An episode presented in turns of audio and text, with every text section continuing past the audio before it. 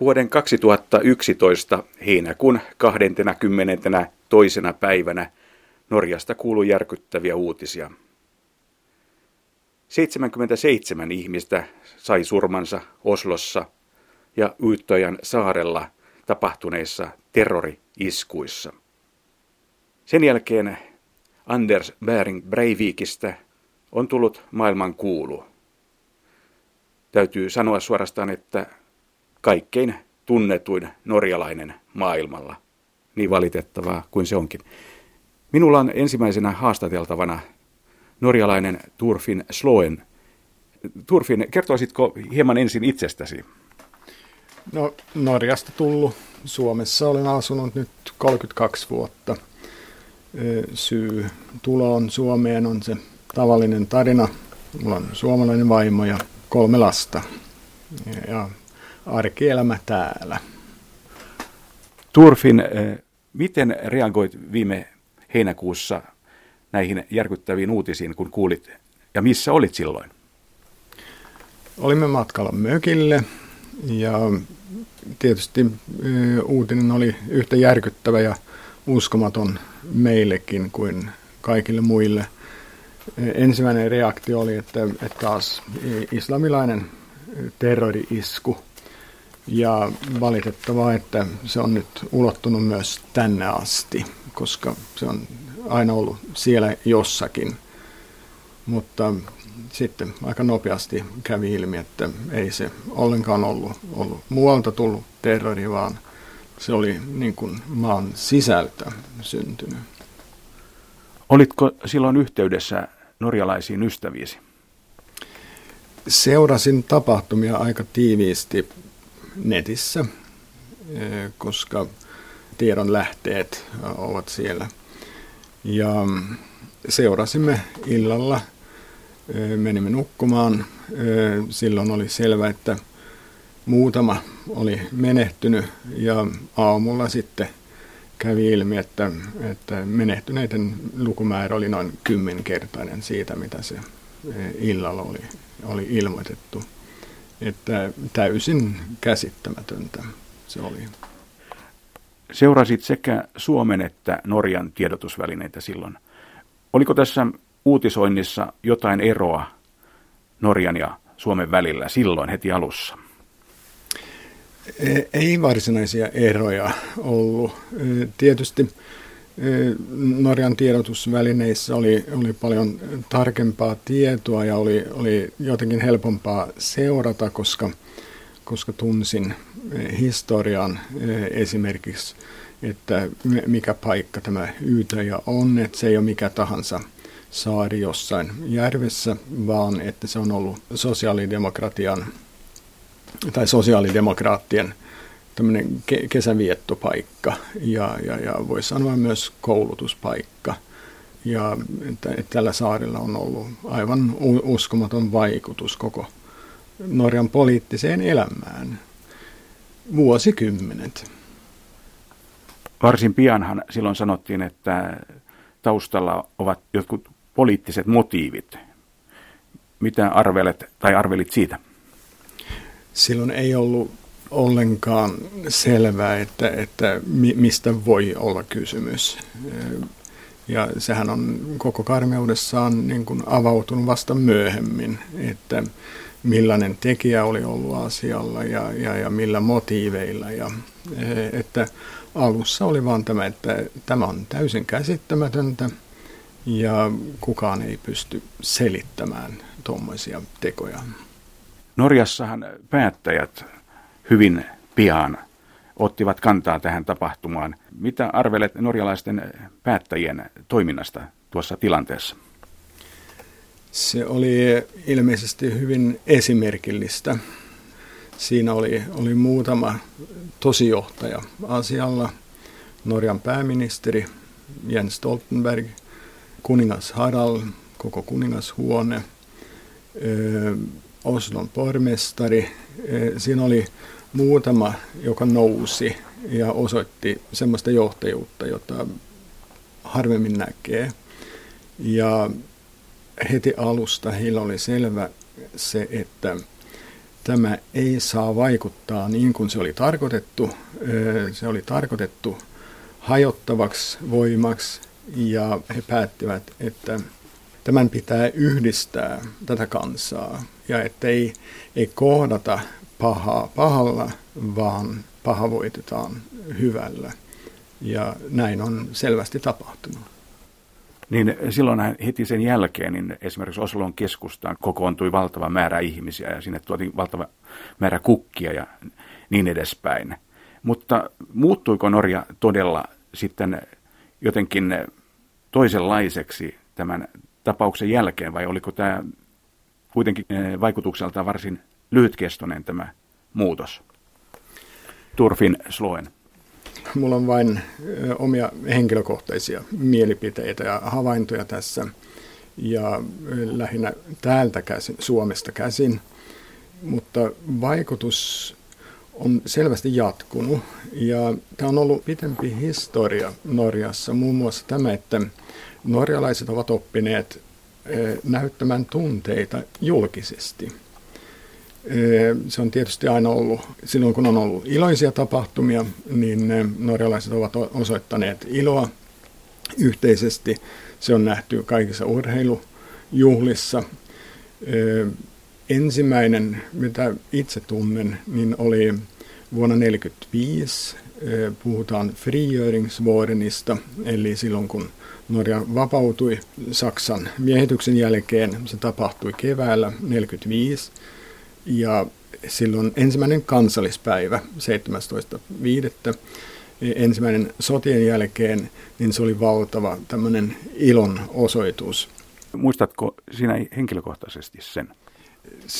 Synnyin vasta 54, mutta esimerkiksi meidän vanhemmat kertoivat tästä frigjøringsvårenista tämmöisenä valtavan suurena tapahtumana.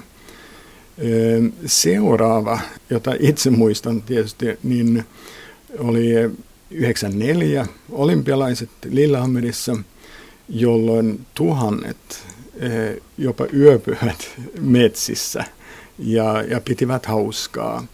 Ja silloin tuli myös tämä uusi slogani, että on tyypillistä norjalaista olla hyvä. Siinä missä norjalaisilla on ollut samantyyppinen pessimistinen ote asioihin kuin mitä suomalaisillakin, että ja tämähän nyt on tyypillistä norjalaista, niin kuin kielteissä mielessä. Silloin tämä kääntyi. Onko todellakin näin, koska mä olen keskustellut ihmisten kanssa Keski-Euroopassa ja monet sanovat, että kun norjan kielikin kuulostaa niin iloiselta, että voiko sillä kielellä edes kiroilla, että taitavat olla aina hyvällä tuulella? Kyllä voidaan kiroilla ja osoittaa mitä tuntemuksia vaan, mutta se ehkä kuulostaa vähän tämmöiseltä laulavalta kieleltä jopa. Mutta se ilon osoittaminen niin on ollut luonteenomaista pitkään. Sitten on myös tullut tämä surun osoittaminen ja sen ensimmäinen tapahtuma oli vuonna 1991, kun kuningas Olavi kuoli tammikuussa. Niin silloin tuli tämmöinen valtavan kollektiivinen suru ja se nyt tietysti toistui viime kesänä näiden tapahtumien jälkeen.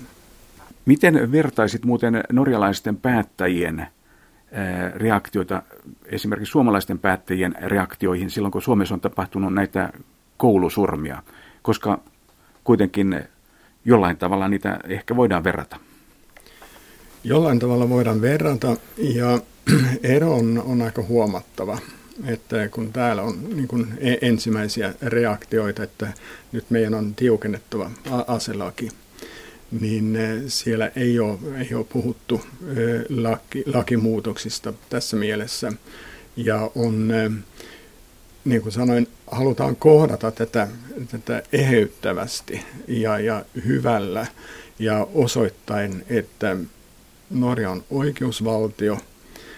Oli hyvin mielenkiintoista kuulla yhden Norjan viranomaisten edustajan kertovan meidän keskusteluissa tässä joskus, kun esitin hänelle, että miten tämä nyt on, kun on niin valtavan kallis oikeusprosessi tai oikeudenkäynti. Ja sitten hän sanoi, että Norjalla on niin paljon rahaa, että siitä ei ole puutetta, mutta nyt halutaan näyttää, että tämä todella on oikeusvaltio ja että kaikilla on oikeus tämmöiseen oikeaan käsittelyyn riippumatta siitä, mitä hän on tehnyt tai ei tehnyt.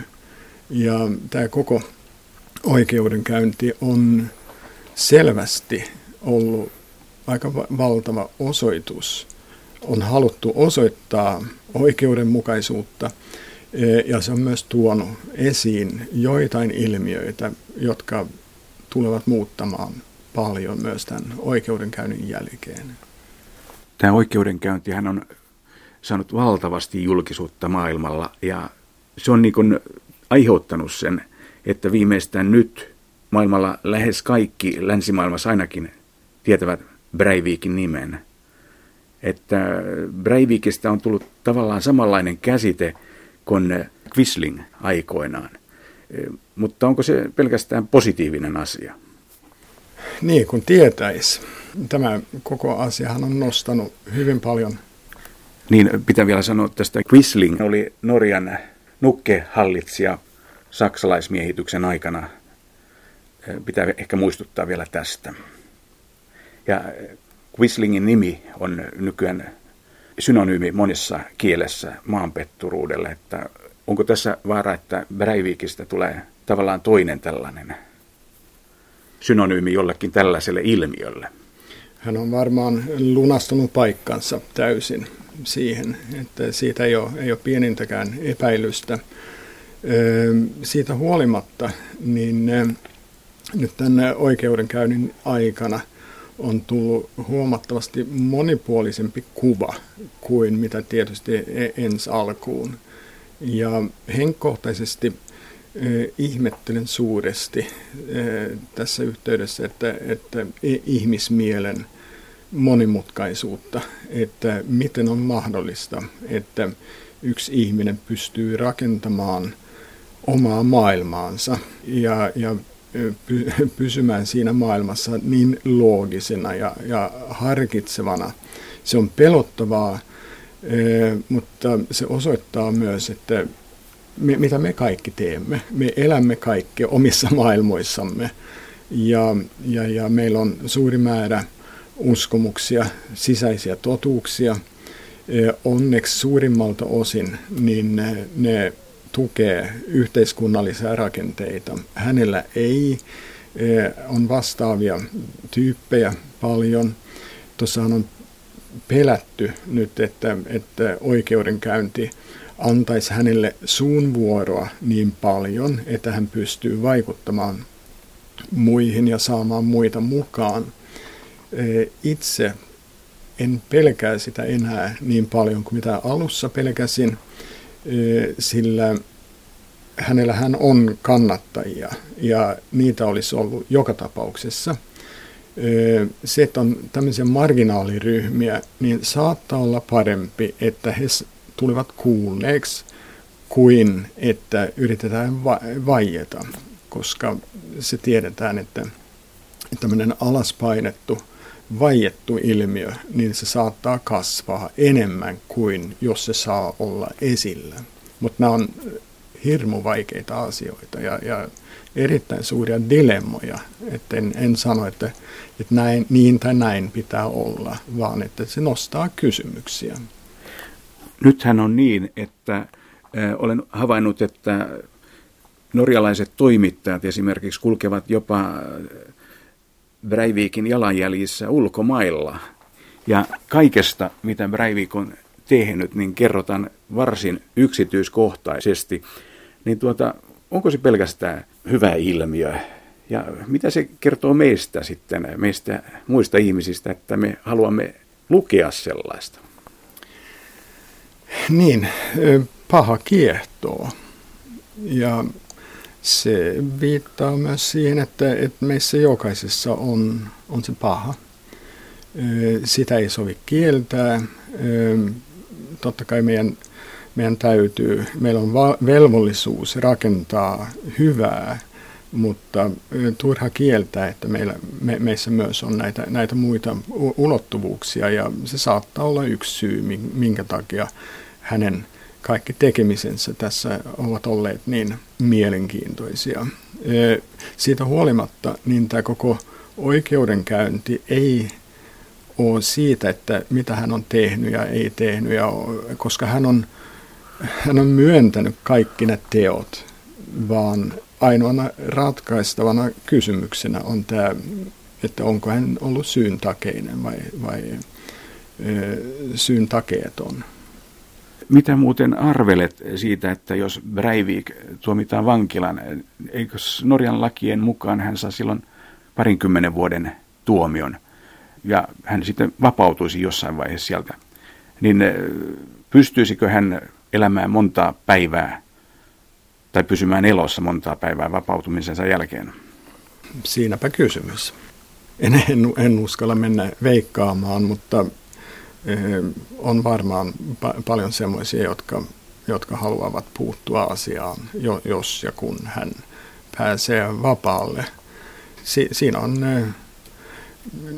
niin, jos hän ei pääse, niin ollaan nyt valmistelemassa lakia, Lex Breivikia, koskien turvallisuuskysymyksiä muun muassa, että jos on psykiatrisella puolella ja psykiatriseen vankilaan joutuu, niin että miten voidaan muuttaa oloja sillä puolella. Ja se on nimenomaan laki, joka nyt on syntymässä näistä tapahtumista. Vielä palaisin tuohon, kun olet seurannut täällä Suomessa näitä kouluampumisia ja uutisointia niistä, niin oliko näissä uutisoinnissa jotain samaa, hyvin samanlaista Norjassa ja Suomessa? Mahtava julkisuus ainakin on ollut molemmissa maissa samankaltaista. Torfinn Slåen. Kyllä paljon samoja piirteitä nimenomaan liittyen tähän, mitä sanoit näistä yksityiskohtaisista kuvauksista, että halutaan mennä niin paljon yksityiskohtiin kuin mahdollista, ja se on ilmeisesti median tapa myös käsitellä asioita. Unohdetaan ne takana olevat kysymykset, ne suuret dilemmat, ja henkkohtaisesti on yksi asia, josta on hyvin vähän puhuttu myös Breivikin tapauksessa, mutta myös näissä suomalaisissa tapauksissa, että mitkä ovat olleet näiden nuorten miesten lääkitysten vaikutukset. Ja nämä on tietysti asioita, jotka ovat hyvin arkaluontoisia, vaikeita, mutta ehkä olisi syytä avata tätä keskustelua, että millä nuoret miehet, ihmiset ja myös aikuiset pumppaavat itseään tällä hetkellä psyykkeen lääkkeillä. Heti näiden Utøya-tapahtumien jälkeen niin oli aika yksityiskohtaiset kuvaukset siitä, että millä koktaililla tämä Breivik oli hoitanut itseään niin aika pitkään ennen tapahtumia, niin kuin hän itse sanoi, jotta hän pystyisi siihen. No, tämä on aika vaarallinen väittämä, mutta heitän se nyt joka tapauksessa ilmaan, että missä on lääketeollisuuden vastuu tässä? Se on hyvä kysymys, mutta sitten tulee mieleen sellainen asia, että varmasti Norjassakin alkuun, niin kuin muuallakin, monet heti arvelivat, että kyseessä on joku islamisti. Niin onko tämä tapaus vaikuttanut jotenkin norjalaisten ja maahanmuuttajien välisiin suhteisiin? Torfinn Slåen, miten näet tämän tilanteen? Vaikuttaa siltä, että vaikutus on ollut juuri päinvastainen kuin mihin Breivik tähtäsi. Hänhän pitää maahanmuuttajia ja maahanmuuttoa erittäin pahana asiana. Ja siellä Utøyassa oli hyvin paljon maahanmuuttajanuoria, myös menehtyneiden joukossa. Ja heti kun selvisi, että tässä oli kysymys etnisistä norjalaisista, niin tämä on selvästi johtanut siihen, että maahanmuuttajat ja etniset norjalaiset seisovat nyt yhtenä rintamana pahaa vastaan ja puolustamassa näitä varsinaisia norjalaisia arvoja. Ja juuri viime viikolla olin Oslossa 2 päivää, käytiin Grönlannin alueella syömässä, jossa on huomattava osuus maahanmuuttajia. Ja kysyinkin siellä, että mikä on tilanne nyt, että onko jännitteitä ja minkä verran. Ja mulle sanottiin, että ne jännitteet ovat nyt paljon pienemmät kuin mitä ne on olleet vuosiin. Että tällä on saattanut olla nyt tämmöinen eheyttävä vaikutus. Ja politiikassa sama juttu. Edistyspuolue Fremskrittspartiet, joka on ollut aika lailla tässä oikealla puolella ja on edelleen tietysti, mutta esimerkiksi maahanmuuttokysymyksissä niin on tapahtunut tämmöinen lähestyminen poliittisessa kentässä, jota ei välttämättä olisi ollut ilman näitä tapahtumia. Eli tällä tapauksella on ollut myöskin eräänlainen hyvä seuraus?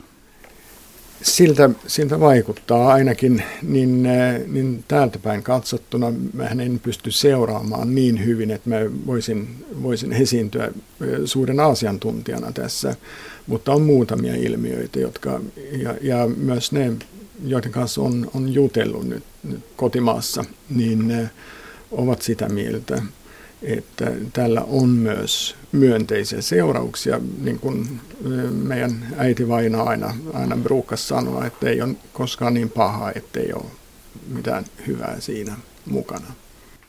Torfinn Slåen, millä tavalla tämä julkinen, pitkään kestänyt oikeudenkäynti on vaikuttanut näihin eloon jääneisiin, jotka olivat mukana näissä tapahtumissa silminnäkijöinä? Ensinnä tämä oikeudenkäynti on ollut selvästi hyvin esimerkillinen. Siinä on ollut uskomattoman, voisiko sanoa, hieno ilmapiiri, jos voi käyttää tämmöistä ilmaisua. On ollut asiallista. Kaikilla osapuolilla on ollut selvästi aito halu, että tästä tulee todellinen oikeudenkäynti. Näille eloon jääneille niin se on tietysti erittäin kova paikka, kun joutuvat uudestaan läpikäymään näin hirveitä tapahtumia, mutta on ollut aistittavissa, että tällä on myös ollut, voisiko sanoa, terapeuttinen vaikutus. Kun he kohtaavat tätä hirviötä, huomaavat, että hän on ihan tavallinen, joskaan ei ihan tavallinen, mutta kuitenkin ihminen, ja on ollut hyvin vahvoja tilanteita siellä, missä he ovat todistamassa ja kohtaavat tätä uudestaan. Et sillä tavalla vaikuttaa siltä, että hyvin monille tämä on ollut myös, voisiko sanoa, puhdistava juttu, että oikeudenkäynti on niin laaja ja perusteellinen. Se, joka on myös paljastunut tämän oikeudenkäynnin aikana, on, että miten oikeuspsykiatrit voivat olla täysin eri mieltä samasta keisistä. Ensin tuli raportti, 2 asiantuntijan raportti, joka hyvin yksikantaan totesi, että hän on täysin syyntakeeton ja että on laitettava niin kuin hoitoon loppu iäkseen. Sitten tulee toinen raportti, joka kumoaa sen ja on ihan toista mieltä. Breivik itsehän tähtää siihen, että hänet julistetaan syyntakeiseksi, koska hän on sitä mieltä itse. Puolustus lähtee tietysti siitä samasta asiasta, se on heidän tehtävänsä. Ja nyt tämä, miten ne oppineet ovat niin täysin eri mieltä, niin se herättää myös paljon kysymyksiä vastaavista tilanteista, että jos näin selvä tapaus kuin maallikon silmissä näyttää tässä tapauksessa, että Breivik on ihan selvä tapaus, niin asiantuntijat päättyvät täysin päinvastaisiin johtopäätöksiin, niin eräs kysymys, joka vääjäämättä nousee, on, että kuinka paljon tapahtuu oikeusmurhia? Noin puhui norjalainen Torfinn Slåen. Hän on asunut Suomessa jo yli 30 vuotta. Seuraavaksi puheenvuoron saa Helsingin yliopiston lehtori ja tutkija Salli Hakala. Salli Hakala, olet perehtynyt muun muassa kriisiviestintään, mutta ensiksi haluaisin kysyä, että minkälaisia tuntemuksia tämä edellinen puheenvuoro herätti sinussa? Joo, kyllähän norjalaisena selkeästi niin kuin oli lähtenyt seuraamaan siitä, että mitä hänen maassaan tapahtui ja tämä tapahtumia. Että se oli kylläkin hyvin kiinnostavaa analyysiä, niin kuin tavallaan katsoa, että kuinka hän hyvin monelta puolta oli niin kuin seurannut ja myöskin analysoinut ja pohtinut juuri sitä niin kuin, ja juuri tätä. Ehkä kiinnostava juuri tämä oikeudenkäynnin niin kuin näyttävä julkisuus, jolla hän niin kuin perustelee juuri sitä, että on kysymys oikeusvaltion puolustamisesta, ja itse ajattelen hyvin samalla tavoin, että silloin kun näistä tapahtumista kun edetään oikeuteen saakka, toisin kuin näistä suomalaisten esimerkiksi koulusurmien kohdalla, että nehän kun ampuivat myös itsensä, niin he eivät koskaan ikään kuin päätyneet vastaamaan teoistaan ja kun tämän maan päällä, että siis se on tämän puoleisessa elämässä, että he tekivät tekonsa myös siltä, kun siinä ratkaisivat itse. Mutta kyllä se oli kiinnostavaa seurata. Salli Hakala, sinähän olet työsi puolesta perehtynyt ja paneutunut näihin asioihin. Missä muuten itse olit silloin, kun kuulit näistä Norjan traagisista tapahtumista? Muistatko vielä? Yleensä kun jotain tapahtuu merkittävää yhteiskunnassa, jos sattuu olemaan niin kuin median äärellä, niin kyllä sen muistaa suurin piirtein, missä niin kuin kuulee ne uutiset. Olin luonnollisesti lomalla niin kuin kaikki muutkin heinäkuussa.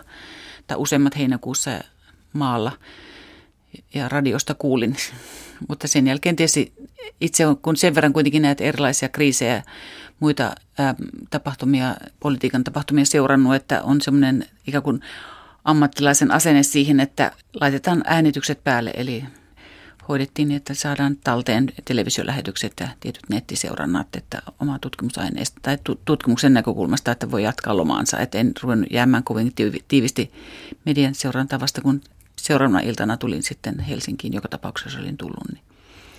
Niin sitten täällä pääsi katsomaan sitä. Yllättikö se sinut, että tekijä oli norjalainen? No, kun oli näitä suomalaiset koulusurmenkin tutkinut ja monia muita juttuja, niin ei se minusta yllättänyt, että se tuli ikään kuin henkilö sinänsä oli norjalainen. Siis se, että siis samalla tullaan kysymykseen, että mistä nämä ideat ja muut tulee, että kuinka norjalainen se oli. Siinä oli ikään kuin kysymys vastaiskusta jotakin toista kohtaa, joka oli globaali ilmiö, islamisoituminen ja millä Breivik tätä tekoaan perustelee sitten hyvin tämmöisillä niin kuin poliittisilla perusteilla. Nehän ovat sitten liikkeessä globaalisti tämmöistä verkostoyhteiskunnassa, että se, että tekijä sattui itse olemaan juuri tällainen, joka oli niin halunnut lähteä puolustamaan tätä pohjoismaista oikeusvaltiota ja omasta näkökulmastaan haluaa puolustaa muilla kuin islamisteilla. Eli Salli Hakala näet tämän selkeästi niin kuin tällaisena poliittisena terroritekona. No kyllä tämä liittyy hyvin selkeästi, kun on sitä niin kuin sen verran katsonut ja muut politiikan tutkijat ja terrorismin tutkijat, joiden kanssa keskustellut näistä, niin kyllähän se hyvin selkeästi on tämmöinen, tai se on nähtävistä tällaisena myöskin niin kuin osana tällaista terrorismia. Hän tietysti lukeutui tämmöisen yksinäisen suden kategoriaan terroristina, mutta hänellä selkeästi, hän liittyy tämmöiseen vasta jihad-ajatteluun, jossa halutaan niin kuin torjua Euroopan islamisoituminen ja tavallaan tällaisten niin kuin maahanmuuttokriittisyys tai maahanmuuttovastaisuus oikeastaan. Ja hän valitsi juuri sen, että hän iskee niitä yhteiskunnan keskeisiä instituutioita vastaan, kuten hallituksen keskeisiä rakennuksia pääministeriä kohtaan ja pääministerin puoluetta kohtaan. Että se ei ollut, ja kyllä se hyvin niin kuin poliittisesti suunnattu teko Että se ei ole vain niin kuin näiden ihmisten tappaminen se ensisijaan. Sehän oli hyvin poliittisesti suunniteltu tappaminen. Eli se oli niin kuin isku Norjan valtiota vastaan. Kyllä, nimenomaan. Ja siinä mielessä tavallaan se, että kun edellinen puhuja puhui juuri tästä niin kuin Norjan oikeusvaltion puolustamisesta, niin se on hyvin perusteltua, että miksi tämä oikeudenkäynti tehdään sitten niin julkiseksi, että katsotaan, että mikä tämä valtio on, mitkä säännöt tässä pätee kenellä, että kaikilla on oikeus puolustaa itseään myöskin terroristeilla oikeudessa, mutta että se tapahtuu niin kuin niiden ikään kuin sääntöjen mukaisesti ja tässä niin kuin mediayhteiskunnassa, jossa toimitaan, jolloin se myöskin oikeudenkäynnistä tulee hyvin pitkälti mediavälitteistä. Mutta eikö Salli Hakala, eikö tässä ole myöskin omat riskinsä, että kun tämä oikeudenkäyntikin on ollut niin julkinen ja koko tämä tapahtuma on saanut niin valtavat julkiset mittasuhteet, että tällainen luo jäljittelijöitä? Joo, kyllä tämä on yksi osa tätä ikään kuin tämmöistä medialogiikkaa, että siitä tulee tämmöinen copycat-ilmiö, jossa niin kuin, ikään siitä tulee tämmöinen kulttuurinen käsikirjoitus, että näin niin kuin toimitaan. Näin, tämä on tätä, niin kuin terrorismin tutkijat Tamar Liebes ja kumppanit esimerkiksi sanovat, että juuri tämä on tämmöinen niin kuin terrorismin logiikkaan kuuluu tämmöinen näyttävä julkisuus ja siihen liittyy juuri tämä tällaiset erilaiset niin kuin ilmiöt, että jolla etukäteen niin kuin varustaudutaan siihen. Tietynlaiset kuvat, tietyt manifestit, tietyt toimintatavat ja etukäteen hyvin tarkkaan suunniteltu, tekijä suunnitellut, että näillä teoilla, näillä tavoilla pääsen julkisuuteen. Samalla tavalla niin kuin koulusurmat Suomessa ja monet muut niin kuin nämä vastaavat niin kuin Amerikassa. Niin näet siis yhtäläisyyksiä näiden koulusurmien ja tämän Norjan terroriteon välillä? Juu, kyllä niissä voidaan nähdä hyvin selkeästi sillä tavalla, että se tapa, miten halutaan niin kuin saada se julkisuus, niin se on se yhteistä. Että siinä oli juuri tämän manifesti molemmilla, esimerkiksi Jokelan ampujalla ja Norjan iskujen tekijällä oli hyvin selkeä tämmöinen oma manifestinsa, jonka he olivat etukäteen laittaneet internettiin, jonka halusivat nimenomaan tulevan julkistueksi ja sitä kautta omat kuvansa, hyvin stylatut kuvansa molemmilla ja videonsa ja siis kaikki tämä, niin kuin tämä manifestiaineisto, se oli tarkoitettu nimenomaan mediassa levitettäväksi. Media on levittänyt kiitollisesti sitä sitten eteenpäin, palvellut näitä tarkoitusperiä. Että kyllä tässä sitten myös mediakritiikin näkökulmasta voi sanoa, että pitääkö sitä kaikkia koko ajan nostaa niin kuin ensisijaiseksi aiheeksi. Voisiko tässä keskustelussa nostaa kysymykseen jotain muutenkin eettisiä kysymyksiä yhteiskunnasta, että miten tähän on tultu. Ja se kysymys, että miksi näin tätä tapahtuu nyt meillä Pohjoismaissa tai meillä länsimaissa, niin mistä se niin kuin tässä yhteiskunnassa kertoo? Niin, se herättää todella merkittäviä kysymyksiä tästä niin sanotusta hyvinvointiomallista. Että siitä voitaisiin varmasti keskustella jossain toisessa yhteydessä enemmän. Mutta sitten Suomessahan on myös tapahtunut paljon näitä perhesurmia viime aikoina. Myös ne ovat saaneet valtavaa julkisuutta. Salli Hakala, onko se pelkästään hyvä asia, että julkisesti käsitellään niin paljon näitä asioita? Niin, kyllä itse ainakin olen useampaan kertaan pyrkinyt myöskin nostaa sen kysymyksen esille, että kyllä media myös tulee tavallaan tuottaneeksi tätä ilmiötä. Että jossain määrin voidaan jopa väittää niin, että media on ikään kuin kanssatekijä näissä tällaisissa teossa, kun tekijä nostetaan niin vahvasti esille. Se menee tämän rikoksen tekijän kärjellä, hänet nostetaan etusivulle, hänet nostetaan niin kuin ikään kuin toimijaksi siinä näissä uutisoinneissa, niin silloin tavallaan tullaan ikään kuin palveleeksi sitä tarkoitusperää, mitä nämä ampujat ovat itse halunneet. Sitten tietysti kysymys, että no, miten muuten voi tehdä, niin kyllähän meillä, jos verrataan niin kuin esimerkiksi, että mitä Jokela uutisoitiin, mitä Kauhajokea uutisoitiin, niin kyllähän niissä oli ainakin alkuvaiheessa ja itse asiassa koko kerron aikana eroja, että Jokela oli sen verran ehkä myös säikäyttänyt median toimittajia, että Kauhajoilla tehtiin vähän siistimmin se. Tosin sielläkin oli näitä ylilyöntejä, mutta että ehkä enemmän kysymys tässä voisi niin kuin olla juuri siitä, että mediassa pitäisi niin kuin pystyä niin kuin nostaa se kysymys tämmöiset niin kuin enemmän yhteiskunnalliseksi kysymyksestä, mistä tämä kertoo nämä perhesurmat tai koulusurmat tai tällaiset näyttävät terroriteot, että kuinka paljon siinä on kysymys niin kuin tavallaan tämmöistä ihmisten semmoista ahdistuksesta, miesten pahoinvoinnista jopa, koska nämä surmat useimmiten ovat valitettavasti olleet myös miehiä, että tämä niin kuin Douglas Kellner, kulttuurin tutkija, sanoi nimenomaan, että puhuu tämmöisestä juuri niin kuin maskuliinisuuden ongelmasta länsimaissa yhteiskunnassa ja niin edespäin, että onko tämä se malli, mikä tämä Norjan ampujakin niin kuin otti mallikseen, nostaakseen miehistä itsetuntoa? Voidaanko ehkä puhua jopa pohjoismaisesta pahoinvointiyhteiskunnasta? Tässä se pahoinvointi muun muassa näkyy, että jos ajattelee, että mitä kohtaan nämä iskut ovat olleet, niin Suomessahan ne voi selkeästi nähdä, että se on ollut isku nimenomaan hyvinvointiyhteiskuntaa vastaan. Ja jos hyvinvointi jossain on, niin se on koululaitoksessa ollut. Ja isku ikään kuin sitä kohtaan voidaan tulkita niin kuin tavallaan iskuna nimenomaan hyvinvointiyhteiskuntaa vastaan. Tai Norjassa se on sosiaalidemokraattisessa puolueessa, joka on systemaattisesti pyrkinyt rakentamaan hyvinvointia. Niin se on ikään kuin isku sitä kohtaan. Ja se, jos tämä hyvinvointiyhteiskunta on tuottanut monikulttuurisuuden, joka nähdään, niin kuin jotkut näkevät semmoista niin kuin yhteiskuntaa eheyttävänä, yhteiskuntarakenteita tervehdyttävänä, niin sitten jos joku näkee tämän niin kuin tavallaan vaarallisen tekijän, niin sitten halutaan niin kuin juuri tähän kohtaan sitten iskeä. Niin kuin kyllä meilläkin tätä maahanmuuttovastaista keskustelua aika paljon ollut, joka nähdään myöskin tätä hyvinvointiyhteiskuntaa rapauttavana. Mielenkiintoisia kysymyksiä. Salli Hakala, olet perehtynyt varmasti siihen, että mitä eroja oli esimerkiksi Norjan valtionjohdon ja Suomen valtionjohdon reaktioissa. Sen jälkeen sanotaan, silloin kun Suomessa tapahtui näitä koulusurmia, miten täällä reagoitiin valtionjohdon piirissä ja miten Norjassa reagoitiin näihin Oslon ja Utøyan terroritekoihin. Joo, tämä on hyvä kysymys juuri siitä näkökulmasta, että silloin kun tapahtuu jotain sellaista, mikä oikeasti niin kuin horjuttaa ihmisten turvallisuuden tunnetta ja uskoa niin kuin tähän yhteiskuntaan, niin kyllä on hirveän tärkeää silloin, että ikään kuin ne poliittiset toimijat, jotka niin kuin kansa tuntee ja joiden kautta pystytään ikään kuin se turvallisuuden tunne niin kuin tavallaan välittämään järkyttyneille kansalaisille, niin kyllä tässä selkeät erot oli, miten hitaasti ensinnäkin meillä tuli ja miten epävarmasti meillä, niin kuin, siis koulusurmien aikaan pääministeri Vanhanen ja muut ministerit.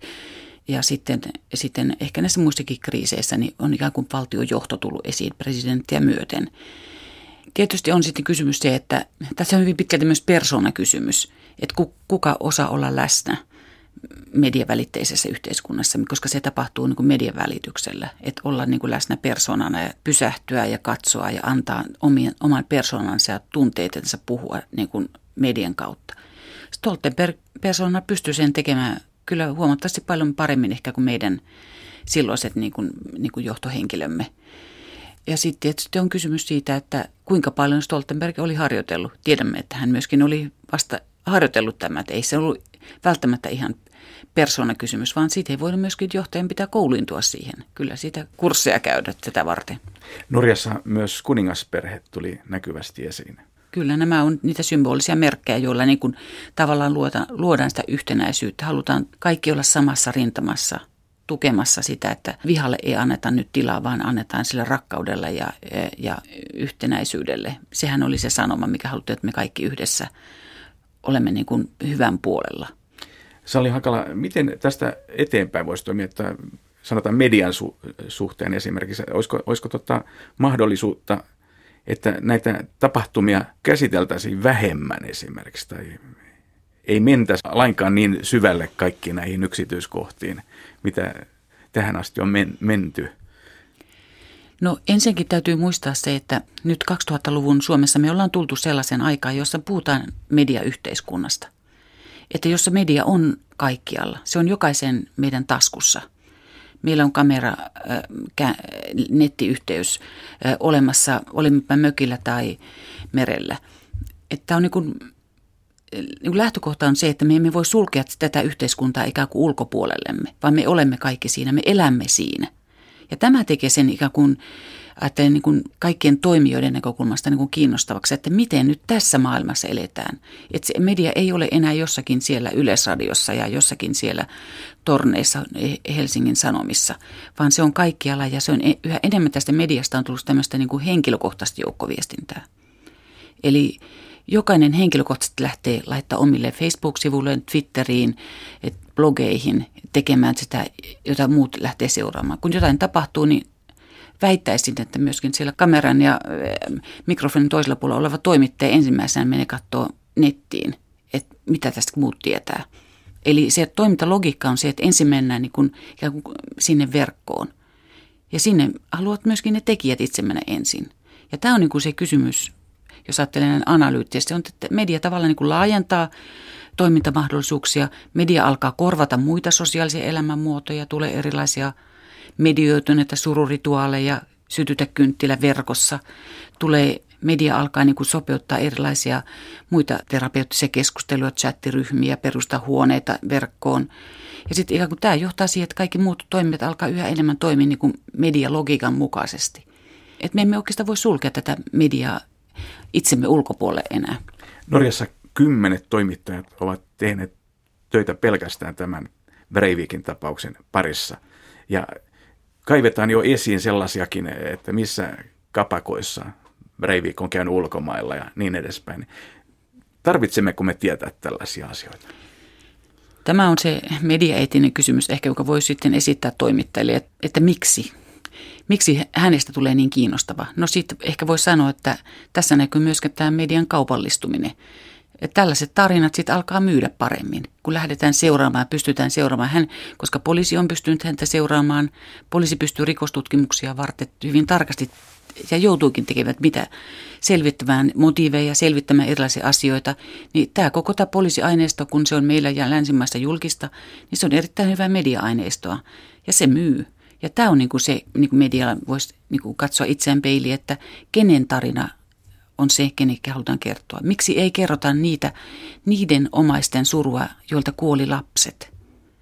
Usein juuri ne kuolleiden omaiset ja kaikkein vähille niin kuin surun yhteydessä, että heidän kärsimystään kukaan ei oikein kuule.